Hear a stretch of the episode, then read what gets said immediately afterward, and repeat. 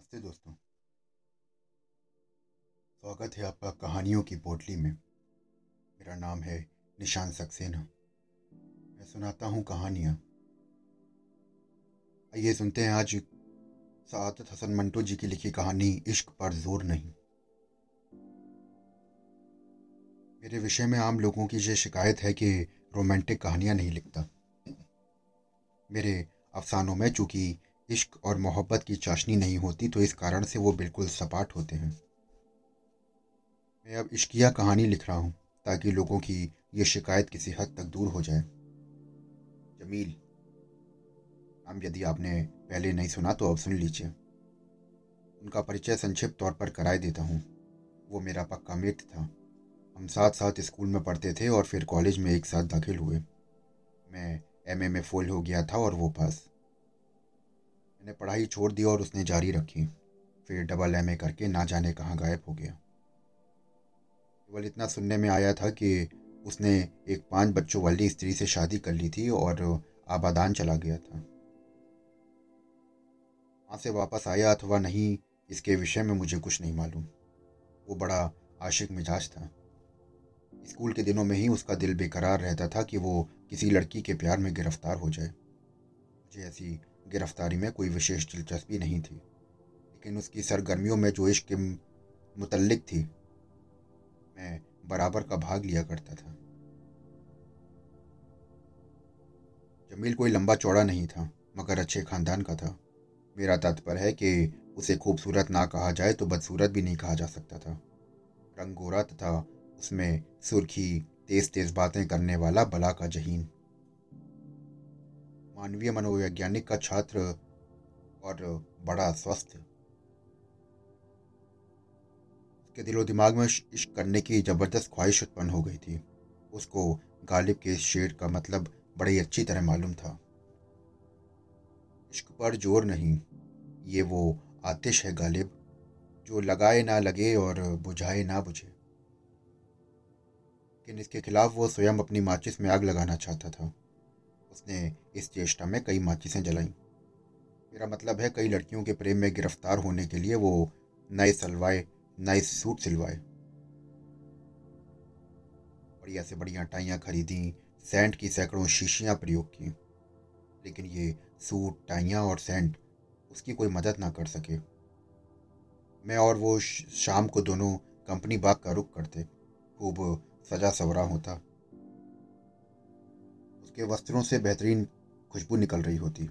बाकी रोशनियों में मुस्तैद लड़कियाँ सूरत सुंदर, कबूल सूरत, मुस्तैद सूरत होती थी। वो उनमें से किसी एक का अपने प्रेम के लिए चुनाव कर लेता, लेकिन नाकाम रहता। रोज उसने मुझसे कहा, सादत, मैंने आखिरकार एक लड़की चुन ही ली। अल्लाह की कसम, चंदे आफ्ताब है, चंदे महताब। कल सुबह सैर के लिए निकला और बहुत सी लड़कियाँ माली के साथ स्कूल जा रही थीं। उनमें एक बुरका पोश लड़की ने जो नकाब हटाई तो उसका चेहरा देखकर मेरी आँखें घेरा हो गई। खूबसूरती और जमाल था। बस मैंने वही निर्णय कर लिया कि इस हसीना के इश्क में तो तुम्हें गिरफ़्तार होना चाहिए। होना क्या है? तुम हो चुके हो। ने निर्णय कर लिया कि वो हर रोज़ सुबह आठ बजे उस स्थान पर जाया करेगा और उसे अपनी ओर आकर्षित करने की कोशिश करेगा। इसलिए उसके जहन दिमाग में काफ़ी प्लान सोचे थे उसने। जो दूसरों के मुकाबले में अधिक काबिल अमल, यानी कि प्रैक्टिकल और ज़्यादा प्रभावशाली था, उसने मुझे बता दिया था। उसने हिसाब लगाकर सोचा था कि दस रोज तक लड़की को एक ही मुकाम पर खड़े होकर देखने और घूरने से अवश्य मालूम हो जाएगा कि उसका अर्थ क्या है। तो मुद्दत के पश्चात वो इसका परिणाम देखकर अगला फैसला करेगा कि अगला कदम कौन सा उठाना चाहिए। मुमकिन था कि वो लड़की उसे देखना, घूरना पसंद ना करे। माली से अथवा अपने माता पिता से उसकी सभ्यता की शिकायत करे। यह भी संभव था कि वो राज़ी हो जाए। उसका दृढ़ निश्चय उस पर इतना असर डालता कि वो उसके साथ भाग जाने को भी तैयार हो जाती।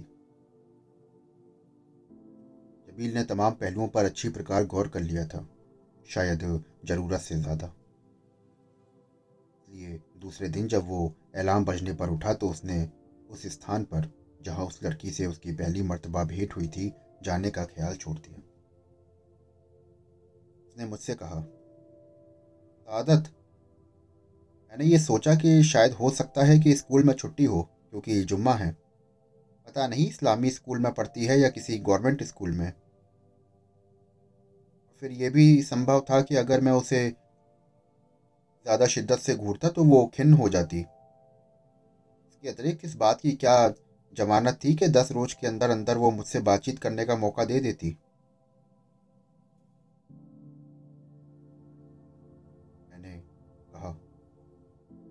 ओ यही कि तुम मुझसे मोहब्बत करते हो। यदि ये सुनकर वो मेरे मुँह पर तमाचा मार देती, कि जनाब आपको इसका अधिकार है तो मैं क्या जवाब देता? ज़्यादा से ज़्यादा मैं ये कह सकता था कि मोहब्बत करने का अधिकार हर इंसान को हासिल है।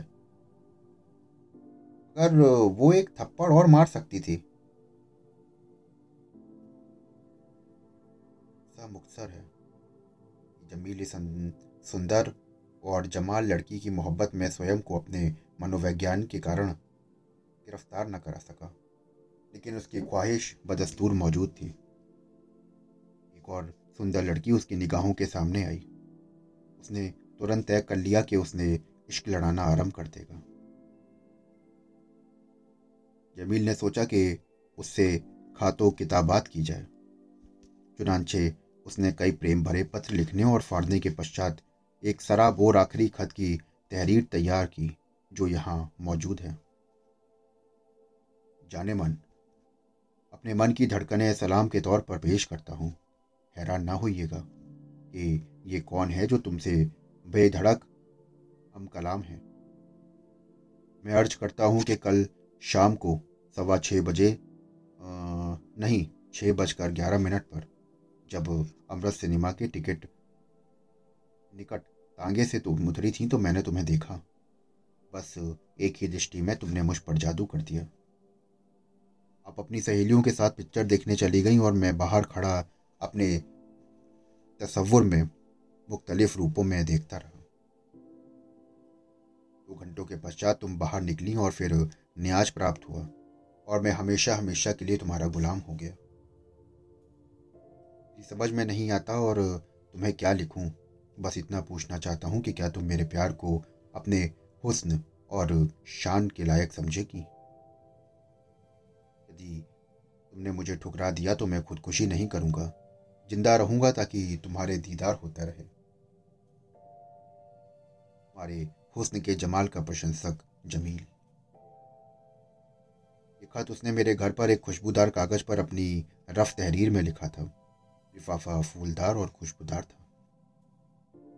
चंद रोज बाद जमील मुझसे मिला तो प्रतीत हुआ कि उसने खत उस लड़की तक पहुँचाया ही नहीं। इस वजह से कि उसने इश्क की शुरुआत खत से करना सही नहीं समझा। उसे ये भी लगा कि खत में लिखी बातें फिजूल और बेसिर हैं, क्योंकि उसने स्वयं को लड़की मानकर वो खत कई बार पढ़ा और उसे वो बड़ा हास्यास्पद लगा। ये भी कि जाँच पड़ताल करने के पश्चात उसे मालूम हुआ कि वो लड़की हिंदू है। तो ये मामला आरंभ होने से पहले ही खत्म हो गया। उसके घर मेरा आना जाना था और मुझसे कोई पर्दा वगैरह भी नहीं था। घंटों बैठे पढ़ाई या गपबाजी में व्यस्त रहते उसकी दो बहनें थीं छोटी छोटी उसकी मौसी की एक बड़ी ही सादा किस्म की लड़की थी, अजरा। उम्र यही कोई सत्तारह अट्ठारह साल रही होगी। उसका हम दोनों बहुत उपहास उड़ाया करते थे। जमील की जब दूसरी चेष्टा भी सफल नहीं हुई तो दो महीने तक खामोश रहा। लेकिन उसके पश्चात उसको एकदम से दौरा पड़ा और उसने हफ़्ते के भीतर ही भीतर पाँच छह लड़कियाँ अपने इश्क की बंदूक के निशाने के तौर पर चुन ली। मगर नतीजा वही ढाक के तीन पात और चार लड़कियों के साथ मुझे उसकी इश्किया मुहिम के बारे में मालूम है। पहली, जो उसकी दूर दराज की रिश्तेदार थी। अपनी माँ के द्वारा उसकी माँ तक ये अल्टीमेटम भिजवा दिया था कि यदि ज़मीन ने उसकी बुरी, उसको बुरी दृष्टि से देखा तो नतीजा अच्छा ना होगा। दूसरी गौर से देखने पर चेचक के दागों वाली निकली। तीसरी की छठे सातवें दिन एक कसाई से मंगनी हो गई। चौथी को उसने एक लंबा इश्किया खत लिखा, जो उसकी मौसी की लड़की अजरा के हाथ में आ गया। मालूम नहीं किस प्रकार पहले जमील उसका मज़ाक उड़ाता था। अब उसने उड़ाना आरंभ कर दिया, इतना कि अब जमील की नाक में दम आ गया। जमील ने मुझे बताया, सादत, ये अजरा जिसे हम मूर्खता की हद से ज़्यादा समझते थे, वो सख्त दुष्ट है। समझती है कि जिस लड़की को मैंने खत लिखा था, उसका गलती से अपनी मेज की दराज में रखकर ये सोचने में मशगूल था वो उसका उत्तर लिखेगी ये कम्बत जान ना जाने कैसे उसको ले उड़ी। उसने अब मेरा नाक में दम कर दिया है। आज औकात ऐसी तीखी बातें करती है कि मुझे रुलाई आ जाती है और स्वयं भी रोती है। मैं तंग आ गया हूँ।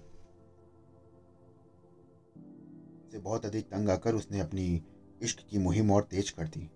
अब उसने चौदह लड़कियाँ चुनी, लेकिन अच्छी तरह गौर करने के बाद उनमें से बस एक शेष रह गई। दस उसके मकान से बहुत दूर रहती थी। दो ऐसी थीं जिनके खानदानी होने के विषय में उसे शक था। इरवी ने उसे इस प्रकार घूरा कि उसके होश उड़ गए। चौधरी चौधरी का चाँद थी। बात बन जाती लेकिन वो कम्युनिस्ट थी। जमील ने सोचा कि उसका प्रेम हासिल करने के लिए उसे कम्युनिस्ट बनना पड़ता। आदि के वस्त्र पहनकर मजदूरों के हक में दस बारह तकरीरें भी कर देता। पर परेशानी ये थी कि उसके वालिद साहब रिटायर इंजीनियर थे। उनकी पेंशन यकीनन बंद हो जाती। यहाँ से उसे निराशा हुई तो उसने सोचा कि इश्कबाजी फिजूल है।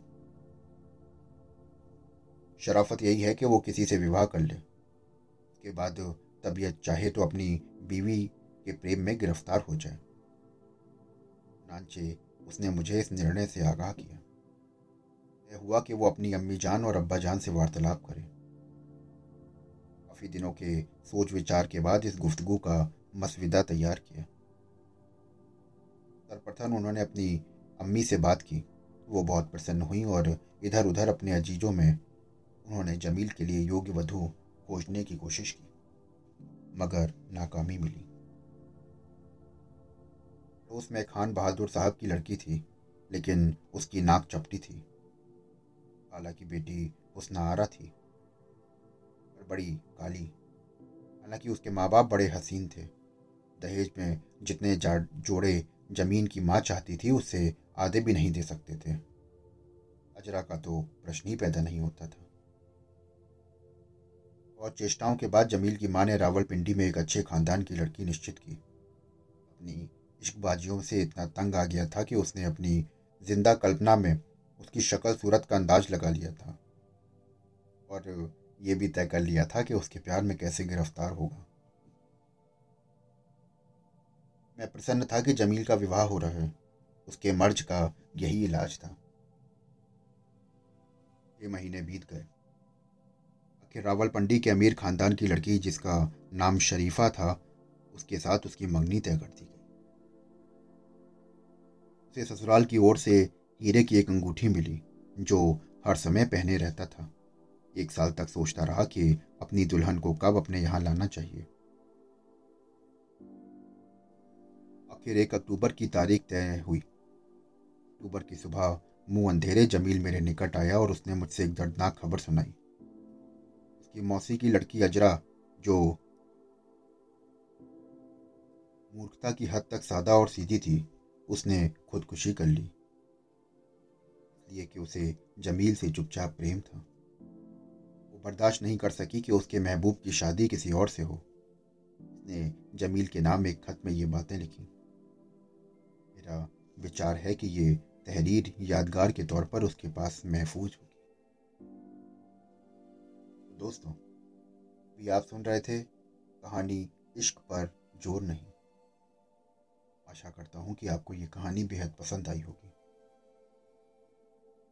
अगर आप रोज़ ऐसी ही कहानियाँ सुनना चाहते हैं तो हमारे चैनल को फॉलो करिए, सब्सक्राइब करिए। फिर मिलता हूँ आपसे नई कहानी के साथ। शुक्रिया।